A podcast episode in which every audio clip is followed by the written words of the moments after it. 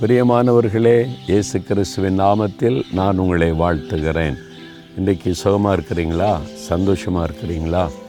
எங்கெங்கே ஒரே பிரச்சனையாக இருக்குது வாழ்க்கையே போராட்டமாக இருக்குது என்ன பண்ணுன்னு தெரில அப்படின்னு ஒரு கலக்கத்தோட வேதனையோடு இருக்கிறீங்களா? நூற்றி இருபத்தி நாலு சங்கீதம் எட்டாம் வசனத்தில் அழகாய் ஒரு வார்த்தை சொல்லிட்டு பாருங்களேன். நம்முடைய சகாயம் வானத்தையும் பூமியை உண்டாக்கின கத்தருடைய நாமத்தில் உள்ளது.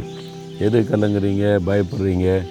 நீங்கள் சகாயத்தை ஆண்டவிடத்தில் தேடாமல் மனுஷரிடத்தில் தேடுறீங்க.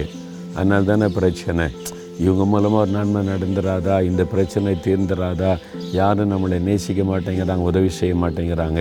அப்படின்னு குடும்பத்தாரை பார்க்குறோம் சொந்தக்காரங்களை பார்க்குறோம் சுற்றிலும் இருக்கிற மக்களை பார்க்குறோம்.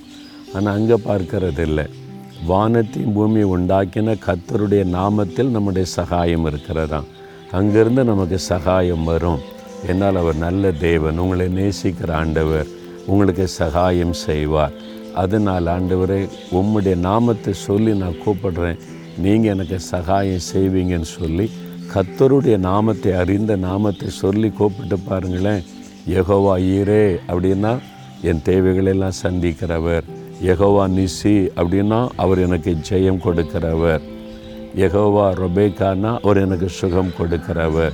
யகோவா ஷாலம்னா எனக்கு சமாதானம் தருகிறவர். அவருடைய நாமத்தில் எவ்வளோ ஆசீர்வாதம் இருக்கு பார்த்தீங்களா? அந்த நாமத்தை சொல்லி கூப்பிடுங்க அவரிடத்துலேருந்து சகாயம் வரும். சரியா? நீங்கள் என்ன கலங்காதுங்க. தகப்பனே நீங்கள் தான் எங்களுடைய சகாயர். நாங்கள் உங்களுடைய முகத்தை நோக்கி பார்க்கிறோம். இந்த இக்கட்டு காலத்தில் இந்த தேவையான காலத்தில் உங்களிடத்துலேருந்து எங்களுக்கு சகாயம் வரும். என்பதை நான் விசுவாசிக்கிறேன் நாங்கள் விசுவாசிக்கிறோம். உம்முடைய நாமத்தை சொல்லி நாங்கள் கூப்பிடுகிறோம். எங்களுக்கு சகாயம் பண்ணுகிற தேவனுக்கு ஸ்தோத்திரம் ஸ்தோத்திரம். இயேசுவின் நாமத்தில் ஆமேன் ஆமேன்.